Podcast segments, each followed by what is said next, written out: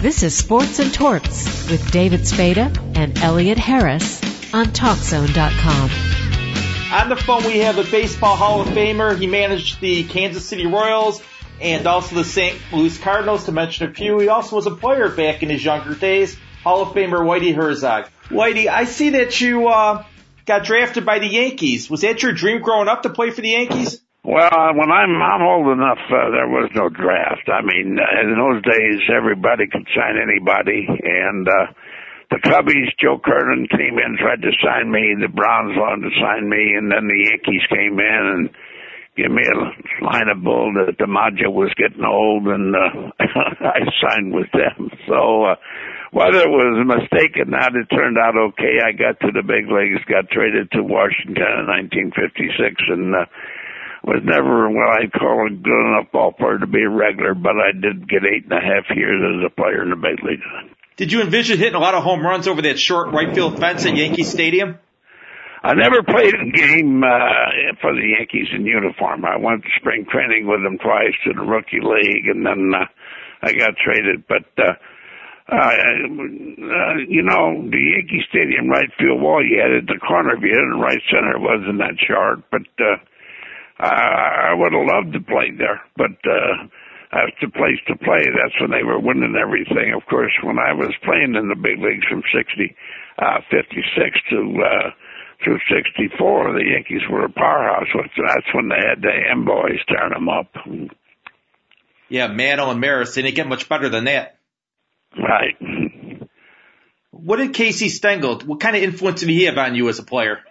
Well, I always looked up to Casey as being the best uh, fundamental teacher I've ever known. Uh, he he was the darndest guy I'd ever seen. Everybody thought he was a clown, and when they came to the Yankees, uh, George Weiss got ridiculed because he was kind of exiled in the Pacific Coast League for about twelve, fourteen years.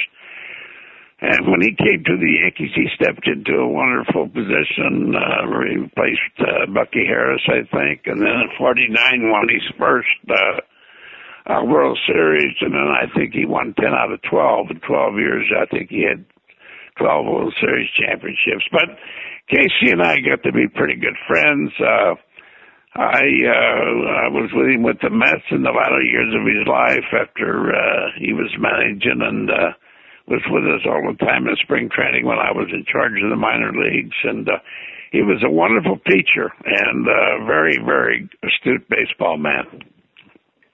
Do you think there'll ever be another manager like Casey Stengel that was so wise and knew how to handle all these stars? I, I don't understand what you're saying, Dave. Do I? Nope.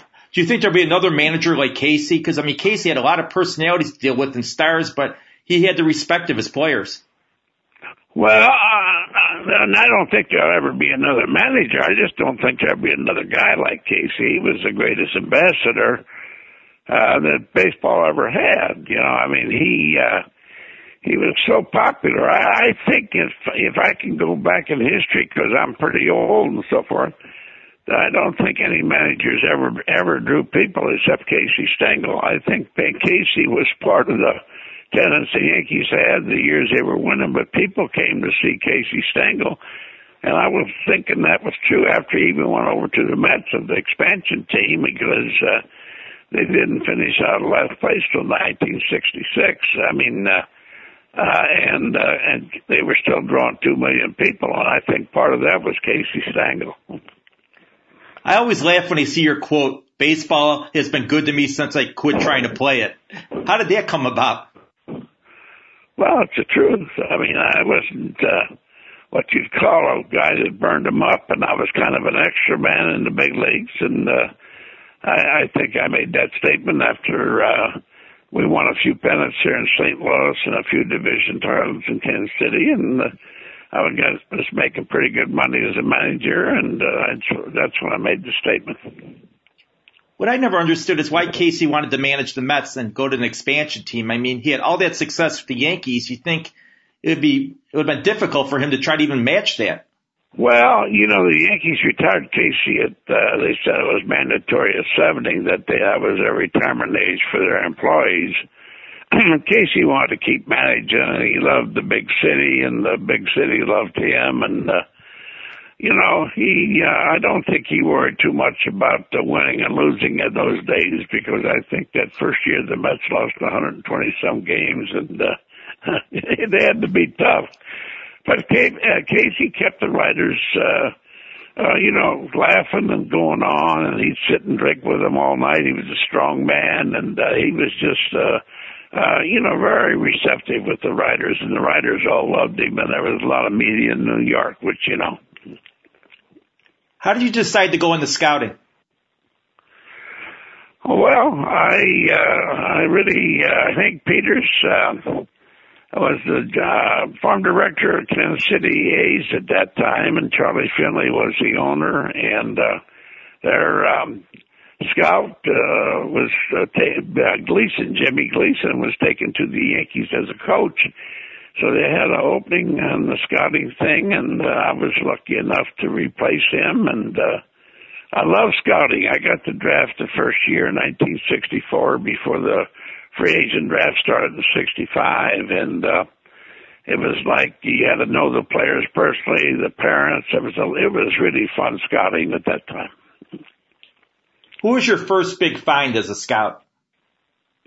Well, you know, I was, uh, I think that first year, well, uh, I signed uh, 12 ball players, uh, for about $125,000 and, uh, uh, seven of them got on the big league roster in two years, so everybody thought that I might know what I was looking at and so forth. And uh, there's a lot of guys that were out there in the bushes uh, with me that, you know, just anyway, they would turn down Mickey Mantle if they saw him in a high school game. But uh, I was lucky enough that I got to scout the Northern League, the Basin League, and of course I had a good territory in Missouri, Kansas, Oklahoma uh, half of Arkansas, northern Texas. So I had a pretty big territory, and uh, there was a lot of good high school baseball and college baseball out there.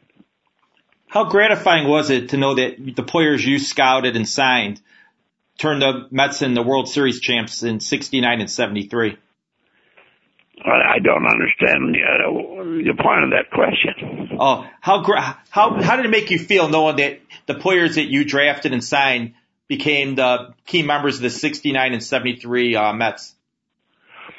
Well, actually, uh, you know, we, uh, when we won the World Series in 1969, the first expansion club to do it, I was the uh, director of player development for the Mets in charge of the minor leagues.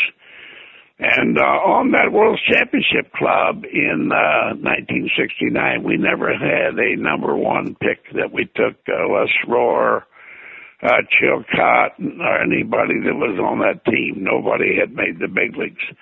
But we did run a lot of tryout camps. We uh, made a lot of good moves, and we signed a lot of good young pitchers. But uh, uh, we got Seaver out of a hat when only four clubs got in the thing after uh, Atlanta had signed him illegally. They drew our name.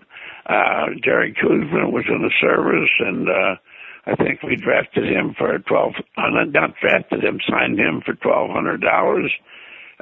Gary Gentry, our number three starter with the Mets that year, was uh, became ineligible scholastically at uh, Arizona State and uh, couldn't play the next year, and we got him in the secondary draft. So uh, we made some good moves, and we also were very lucky with uh, the fact that they drew Seaver out of the hat and we were able to get Koosman because some usher walked into the front office in New York and told Joe McDonald, who was the head of the minor leagues, about him, and uh, uh, Red Murphy, I got one down and signed him. And so without Seaver and Koosman, I don't think you'd have heard much about the Mets in 69 and 73. I know Cub fans wish they never heard of the Mets in 69. Well, you know, they call it the Miracle Mets, and uh, we had outstanding pitching, and uh, Gil did a great job managing, along with Rube Walker handling the young pitching staff and so forth. And uh, you know, people forget that the next year, uh, in September, we were right in the race, and uh, uh, we I think we were just a few games out of first place, and we played Pittsburgh. Uh, back to back four game series and uh, near the end of the season they beat us seven out of eight they won in seventy uh, but but the fact really remains that you have good starting pitching every day. or a blue pit, an air, or anything can uh, win a ball game for you because you're in in every game with your good pitching, and that was a secret to our success. When Gil Hodges died and you were passed over for manager in favor of Yogi Berra, did that hurt you that deeply that you said, you know what, I want out of here? No, not so much. I uh, I never looked at it that way. I always felt that no matter what my job was, I wanted to be the best at it, whether I was the third base coach or the director of player development and so forth. I know the New York press was very good to me, and I was very popular when I was with the Mets, and maybe they were saying that, but I never heard that said by anything. I I turned down a few big league managing jobs before I ever did take the one in Texas, which uh, wasn't too smart a move, but uh, Ted Williams talked me into taking over the Rangers in '73, and I didn't even last a year and got fired. it doesn't seem like they gave you a chance there. It seemed like when they heard Billy Martin was available, they said, "Let's get Billy," and that was it. Well, Bob Short was the owner, and when Billy got fired in Detroit on Sunday morning, he was in the dugout, and uh, I heard him whisper to one of somebody else in the dugout. He said, "I'd uh, fire my grandmother to hire Billy Martin." Well, I turned out to be the grandmother. I guess he had to listen to the grandmother. when you went to Kansas City, you built that team on speed and defense. Was that your object from the start? Well, I, I really think when I went to Kansas City, I just stepped into a wonderful situation after being in a bad situation in Texas. Uh, when I went to the Angels and uh, coached third base for uh, Bobby Winkles in uh, 1964. I mean, uh, 74. Uh, I, uh, I, uh, I, I, got, I was lucky that Joe Burke, the general manager of Texas, went to Kansas City, and uh, when he had to make a move with Mr. Uh, Jack McKeon, I was one of the lucky ones that was interviewed, and I got the job. But uh, it was a great situation. I had uh, George Brett come up as a 21 year old rookie. Uh, John Mayberry was there. He did 39 home runs a year before. I had a great AstroTurf shortstop in uh, Freddie Patek that they got from Pittsburgh. But I had Amos Otis, Hal McRae, and I had two guys sitting on the bench that weren't playing. And I put them in the lineup after watching them work out for about two weeks, and they turned out to really be good ball players with Frank White and Al Cowens. And I think uh, getting uh, Darrell Porter in the trade to give us the catcher that we needed, uh, to go with uh, crafty left-handers like Gura from the Yankees, Splittorff, uh, Busby had hurt his arm by the time I got there, but we had drafted uh, a kid from Flushing, New York, Dennis Leonard. He turned out to be a great pitcher for us. So I think it was the fact that I stepped into a bad situation in Texas, but a wonderful situation in Kansas City. The only problem was you had to go against a Yankee team every year, and they were just so even dominant in the late seventies. Well, the big thing was uh, we never spent any money in Kansas City on free agency, and uh, when free agency started, uh, George, of course, you know, he got uh, signed a lot of people, and of course, uh, uh, he had Sparky Lyle in the bullpen that had won the Cy Young and the Rolaids, and then he signed Gossage, and uh, I had them two guys in the bullpen. They got a little bit lucky with Guidry, a skinny left-hander that nobody in their organization liked till I liked him, and then all of a sudden they brought him up to see what he looked like, and uh, he turned out to be the number one pitcher in the in the league for years. So, uh, um, you know, a five game series after you play 162 games uh, is not really fair. You know, it's it's amazing even now in the playoffs in baseball. I, I was was hoping that the first series would be seven because at least you'd have to use four starters once in a while. But uh, uh, you never use your fifth starter. The strength of your team, how you got there, isn't really showing up in the playoffs because well, generally you win because you had five pretty good starting pitchers. What made you decide to go to the Cardinals? I was looking for a job. I'd gotten fired in Kansas City after the 79 season. Uh, we finished uh, three games out of first place and uh, set an all-time attendance record. And uh, when Mr. Busch called and told me to come in St. Louis, uh, that's when I took the job. Did you want control over the personnel as well as managing if you took that job? Well, I had a wonderful owner in Gussie Busch and a wonderful relationship with him, and we had an agreement that uh, he'd give me a budget, and I'd stay within uh, five hundred thousand dollars of it every year, over or under, and uh, uh, I I could do it. And when I was wearing both hats as general manager and manager, all I had to do uh, was let him know if I traded somebody before it got in the paper. So that was a pretty good way uh, to operate. And uh, once I got everything in place in '82, I uh, had my assistant Joe McDonald become the general manager, and uh, we went on to won a World Series and a couple of pennants, and uh, and you know in '85 and '87. I think the best trade you pulled off was that Ozzie Smith for Gary Templeton. Well, that kind of put the icing on the cake. Uh, we had traded 14 ball players and got 11 back at the winter meetings in 1980.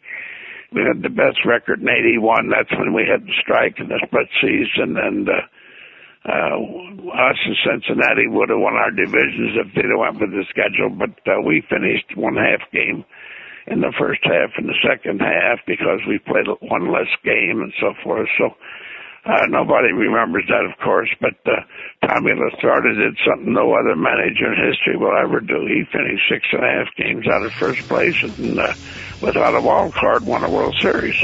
Boy, Whitey Herzog, what a great guy. Could have talked to him for an hour. But again, we have to get to our next guest, former Miami Dolphin, offensive lineman Richmond Webb. Stay tuned here on Sports and Torts on TalkZone.com.